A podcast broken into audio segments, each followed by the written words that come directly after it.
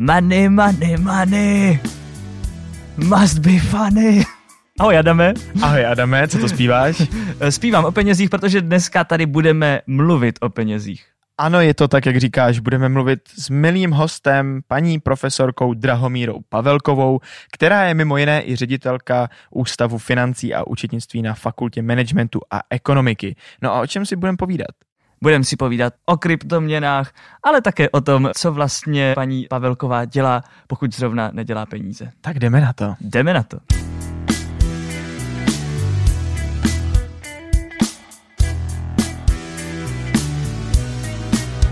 Dobrý den. Dobrý den. Máte ráda peníze? No tak samozřejmě přiměřeně asi jako všichni. Za něco je potřeba nakoupit jídlo, bydlet a samozřejmě taky na své koníčky a na to, aby člověk nějak mohl přiměřeně žít. No, ale samozřejmě i na to, aby třeba mohl občas někomu pomoct. Oni ty peníze totiž nejsou určitě vůbec jednoduchá věda. a je skvělé mít tady konečně někoho, kdo nám o tom může povědět víc. Ale ještě než se k tomu dostaneme, tak eh, my víme, nebo myslíme si, že jste vlastně stála u zrodu celé fakulty managementu a ekonomiky. Tak eh, jaká ta historie té fakulty vlastně byla?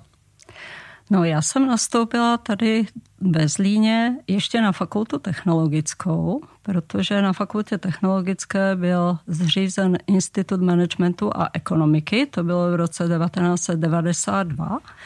A pak postupně z toho institutu vznikla za tři roky fakulta managementu a ekonomiky. Samozřejmě já jsem byla jedna z těch všech kolegů, co tady u toho, u toho byla, ještě jako opravdu mladá elévka, která se tady učila a, a měla na starosti vlastně mikroekonomie a makroekonomie základy ekonomie v prvních ročnících, tak pro studenty managementu, jak pro studenty fakulty technologické. Kde vznikl takový ten první impuls, že jste si řekli, tak bylo by dobré to oddělit, pojďme si založit vlastní fakultu? A tak určitě to bylo po o, událostech v roce 89, kdy o, se začalo hodně o, v České republice profilovat o, právě ta oblast ekonomiky managementu na samostatných fakultách, protože předtím, kromě Vysoké školy ekonomické, víceméně tyhle obory se studovaly jenom na jiných, většinou technických fakultách. Takže to byl takový trend, který byl mm, v rámci celého Česka. Mm-hmm. Ono možná eh, tady to eh, studium těch eh, financí je hodně zajímavé a složité téma, protože já se musím přiznat, že sám osobně nemám úplně nejlepší znalosti o financích. Adame, nevím, jak jsi na tom ty. No ne, o moc lépe si myslím.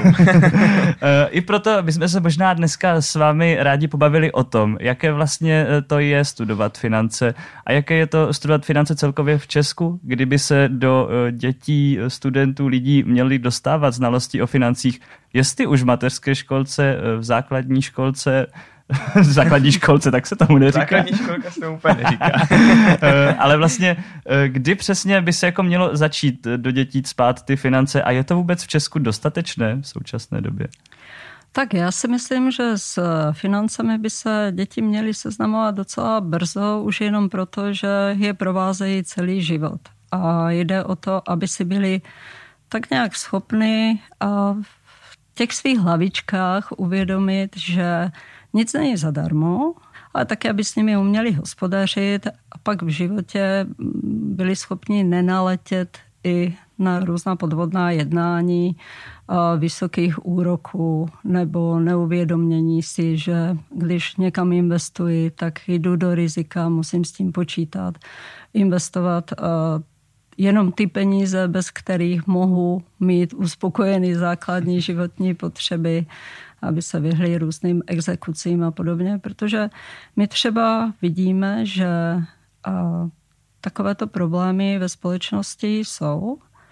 No, u nás třeba na Ústavu finance a účetnictví a kolegyně mají připravené i takové kurzy finanční gramotnosti, které nabízejí, ať je to pro školy, nebo i pro podniky.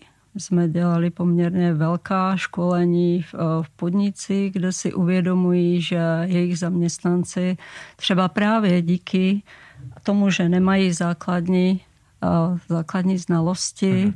takových těch finančních aspektů, tak přicházejí problémy, dostávají se do problému, které jim pak ohrožují životní situace. A samozřejmě je to taky důležité pro to, aby si uměli udělat svůj rodinný rozpočet potom, aby i třeba, jak jsem říkala, přebytečné peníze třeba uměli dobře investovat, aby prostě se peníze nestaly tím problémem, mm-hmm. ale aby byly tím prostředkem k normálnímu a dobrému žití. Často se setkávám v různých eh, článcích eh, na internetu s tím jako tématem, že vlastně Češi neumí investovat, že nechtějí nebo mají možná nějakou averzi vůči investování. Tak eh, proč jako my, Češi, nechceme investovat?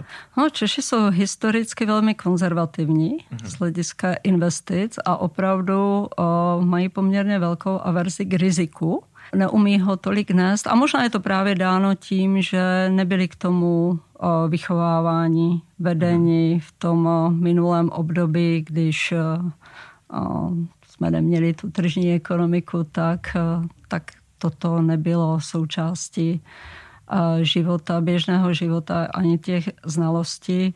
Takže ano, český národ je tím velmi typický. Uh, pojďme zpátky možná k těm studentům. Myslíte tedy, že i student vysoké školy už by se nějakým způsobem mohl třeba naučit investovat, nebo uh, do čeho by mohl, když mu třeba zbyde pár stovek, které neutratí za pivo? Já zatím investuju do pivní ekonomiky, ano. ano. Ale tati je teď poslední dobou docela vděčná, si myslím. Tak samozřejmě studenti, tak jak všichni lidé mají možnost investovat a do všeho možného.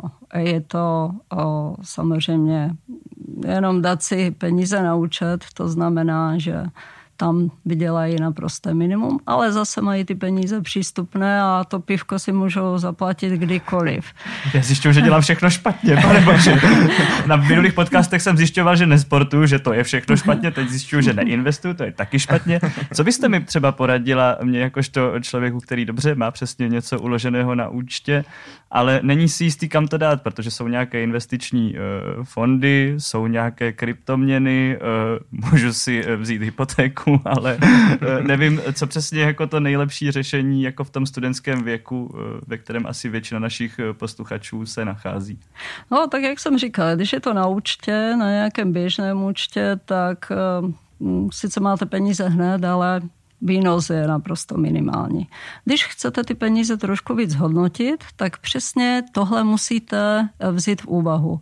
Jak dlouho ty peníze můžu mít uložené v té investici, a jak dlouho se bez nich obejdu, jo? jaké teda očekávám výnosy. Když očekávám vyšší výnosy, můžu, musím počítat s tím, že v takových aktivech, do kterých investuji, a musím očekávat taky větší riziko. To znamená, cena může jít nahoru dolů. Byste zmínil kryptoměny.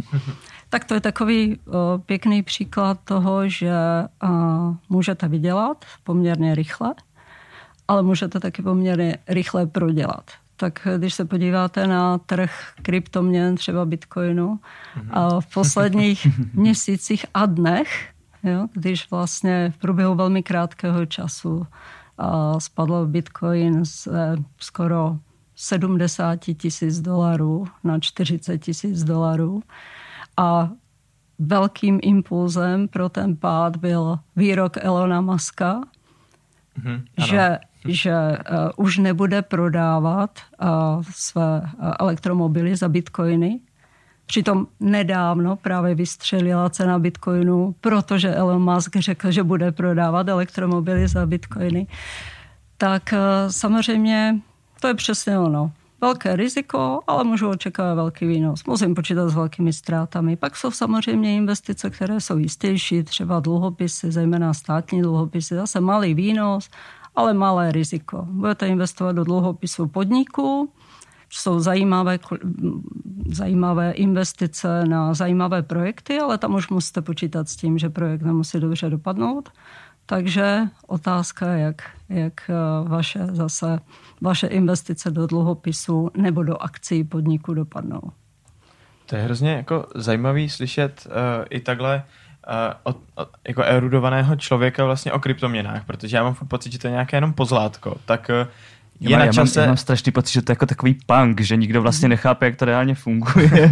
A všichni si tam investují A najednou to funguje. Má to vůbec nějakou budoucnost, ty kryptoměny? Je to udržitelné? Mně přijde, že to je strašně tak rozkolísané a že v tom není žádná přesně jistota, ale to je možná to češství, že se bojíme těch rizik. Velmi těžká předpověď. Jaký je na to váš názor? Nebo jakože, jakou máte předpověď vy osobně? No tak já jsem si, když jsem si nainstalovala aplikaci Revolutu jako mhm. první fi, fintech aplikaci, co jsem měla mobilu, a jela jsem, to si pamatuju, jela jsem ve vlaku a tak jsem ty, už se o, o bitcoinech začalo více mluvit a tak jsem si říkala, no, já vlastně sice nedělám přímo ve výuce kapitálové trhy, finanční mhm. trhy, věnuji se více podnikovým financím, no ale přece jenom jsem finančák tak musím o tom něco vědět, tak tak si něco koupím. Jo. A na tom Revolutu je to jednoduché. Je to velice že jednoduché, ano. Ťukne, ťuknete a máte, ale se si říkala, hm, já jsem ten opatrný obyvatel, možná nemám to riziko zase až tak moc ráda, tak uh, tak jsem si koupila bitcoin za 5 euro. A to no, není úplně málo. no to není úplně málo, protože no, teď, teď, jak jsem říkala, ten bitcoin trochu spadl, ale za chvilku jsem měla podstatě 2000, že? Z těch 5 euro na, na tom účtě. A jak je to dávno, co jste vlastně... 2000, myslím, korun, samozřejmě. Jo, jo. Jo, takhle, já jsem si no, říkal... No, 2000 by bylo dobré. V kterém roce jste kupovala bitcoin? no, všechno. Ale z této částky, tak na tom je pěkně vidět, nicméně, nicméně tak se mohla mít z toho třeba nulu, že? Je to tak. Takže. Vy zmiňujete právě ty podnikové finance a já o tom všude taky vidím, jako je to taková známá věc, ale co to teda opravdu je? Tak jak jsme o tom mluvili v osobním životě, že ty peníze umožňují nějakým způsobem žít a existovat, tak ty peníze jsou důležité samozřejmě v tom podnikání. Nechci z nich dělat fetiš, mm-hmm. ale nakonec všechno skončí u těch peněz. No, protože tak. ať v tom podniku, ať v tom podnikání začínáte, tak uh, nějaké ty peníze potřebujete a to bývá docela vždy kámen úrazu. Mm-hmm protože na začátku je dobrý nápad, ale obvykle není velký kapitál. No a taky je to o tom běžném provozu. Mm-hmm. Potřebujete financovat třeba zásoby materiálu, hm, vážou se vám peníze v tom, že máte pohledávky, protože obvykle to funguje hm, takže vám zákazníci neplatí hned, pokud to není typ supermarketu a podobně. Mm-hmm. Takže potřebujete mít nějaký, nějakou zásobu peněz, které takhle můžete mhm. nechat Tomu se myslím říká cash flow. Ano, jo. přesně. Dobrá práce, jdeme, dobrá díky, práce. Díky. Prostě, Ale přesně, já možná... cash flow, cash flow a, a teď jak byla, a to byla krize finanční uh-huh. a to byla krize teď covidová, tak uh-huh. se říká cash flow je king. Mm. Pro mě osobně cashflow zní jak nějaký rapper, jako cashflow. a navíc jaký. Jako- Mám spoustu spolužáků, kteří by si rádi založili nějakou firmu. Eh, znám lidi, co třeba dělají design obuvy, a, ale neví, jak si založit najednou ten svůj vlastní nějaký podnik, tu svoji firmu, kde vlastně na to vzít peníze, aby si získali nějaký prostor, kde to vlastně můžou dělat a všechno tady tohle je proto nějaká, ať už jako poradenská eh, služba, nebo eh, možná i nějaká rada od vás, jak vlastně jako student začít s nějakým podnikáním, když něco umím, ale nic nemám. To je no. hezky řečeno. to je můj život. no, není to úplně jednoduché. A vlastně vy jste mě dal takové dvě otázky. Jednak jako student, eh, jak by se mohl dovědět, jak vůbec začít podnikat, jak to dělat. Tak eh, historicky na naší fakultě vlastně eh, jsem přišla s nápadem, abychom takovéto věci trošku studenty začali víc učit. Viděla jsem, je to už opravdu x let dozadu. Viděla jsem to i, i v zahraničí, že opravdu takové ty základy, nějaké základní myšlenky podnikání a jak začít, co dělat, byly hodně na těch univerzitách rozšířeny. Jsme na fakultě neměli, takže jsme to nějakým způsobem zkusili tady ve spolupráci s Centrem podnikání, které tady nabízelo uh-huh. i mladým lidem ve Zlíně nějaké služby a podobně a snažili jsme se to nabídnout eh, celé univerzitě, takže tehdy tam studenti chodili do těch kurzů i z jiných fakult, nejenom od nás.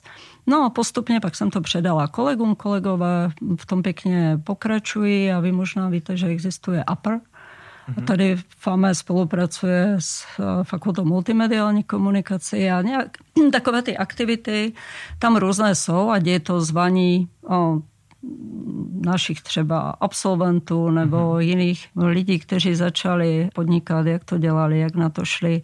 A je to o nějaké i výuce těch principů podnikání. No a z hlediska těch peněz to opravdu většinou bývá ten, ten, ten problém a začínají hm, ti mladí podnikatelé různě. Samozřejmě tím, jak eh, přichází ten svět eh, digitální a mnoho věcí a nevyžaduje, nebo mnoho těch myšlenek dneska nevyžaduje úplně ten drahý materiální základ, tak eh, existují směry podnikání, kde se dá začít i s minimem peněz a kde je to víc o té myšlence a o, o mhm. těch a, dovednostech něco vytvořit třeba prostřednictvím a, internetu, sítí, e-shopu a podobně. A nebo jsou to různé aplikace, které jsme mluvili o fintechových aplikacích. No, na začátku třeba i ten Revolt nepotřeboval až tak moc peněz. Typ firmy nebo příklad firmy, která začala úplně z minima, z minima potřeby finančních prostředků, ale dneska se rozrostla vlastně v kolos, který samozřejmě ty finanční prostředky potřebuje, ale už je dokáže vydělat. Mm-hmm. Jo? No a tam, kde ty peníze na začátek uh, jsou potřeba, tak samozřejmě ti mladí podnikatelé čerpají peníze, nebo získají peníze od rodičů, od známých.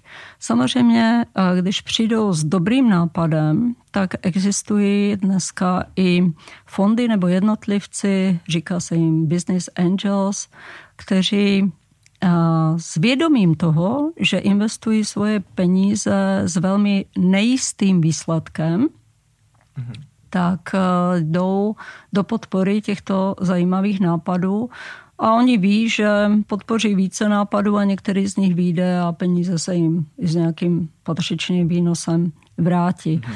Samozřejmě i stát se snaží podporovat a jsou teď uh, nějaké uh, vyhlašované výzvy podpory na startupy. Mm-hmm. A není to úplně jednoduché. My jsme teď například šli s jedním startupem do takového projektu. Tento startup eh, vyvíjí eh, nebo využívá umělou inteligenci pro automatizaci účetních procesů, mhm. kompletní automatizaci. To znamená, že i z hlediska budoucnosti účetní profese bude vypadat trošku jinak. Není to jenom samozřejmě tahle firmička, ale tahle firmička je zajímavá tím, že je opravdu na začátku a ta zaujala už investory. Teď minulý týden vyšla krásná zpráva, jak se jim podařilo zajímavého investora získat. Současně spolupracují s námi. Mm-hmm. To znamená, že snaží se vlastně i po té praktické sféře zkusit to i s akademickým prostředím. Mm-hmm. No a třeba je možné se ucházet o nějaké prostředky formou těch dotačních peněz. A není to úplně jednoduché, musím říct, protože ty startupy většinou s tímhle nemají zkušenosti. A třeba toto byl příklad, jak my zase akademici, kteří máme s těmi projekty zkušenost, tak jim můžeme pomoct a takhle z různých stran ty prostředky získávají. Takže vlastně nejlepší začít rovnou na své fakultě, potažmo jít třeba pro nás jako uh, studenty fakulty multimediálních komunikací stačí za svými kolegy na FAME a třeba se tam dozvíme důležitý informace a i nám někdo poradí a pomůže. Určitě, budeme rádi, když přijdete. Já tak já zítra dojdu. já. Možná Výborně. teďka. V kolik? Sakra ne. Já strašně rád řeším peníze. Takže teďka, pojďme se nebavit o penězích a mě zajímá, jaký je váš život mimo peněz. Co tak děláte ráda ve volném čase, jestli máte nějaké eh, koníčky a podobně. No, tak samozřejmě ten svět čísel, ve kterém se profesně pohybuji, chce trošku vybalancovat, takže v tom volném čase se snažím zase jít spíš do aktivit typu přírodních, duchovních, rádi cestujeme s manželem, samozřejmě zajímavé knížky, a i ten sport, ale to musím říct, že to trošku zanedbávám z hlediska toho, že je nějak moc práce, ale sport mám hrozně ráda. A venku byla zima, to se nedalo sportovat, no. no. Haly zavřené, že jo, Adam, Právě, posilovny nedalo se jít, no. no, prostě klasika. ale už se těšíme, že vyjedeme na kole, my jezdíme na kole i mm, kromě toho, že poznáváme přírodní krásy, tak jezdíváme na kole i za vínem. Oh. Ano, jezdíme s našimi přáteli, třeba každý rok jedeme alespoň na pár dní na Slovensko nebo do Maďarska, do Tokajské oblasti.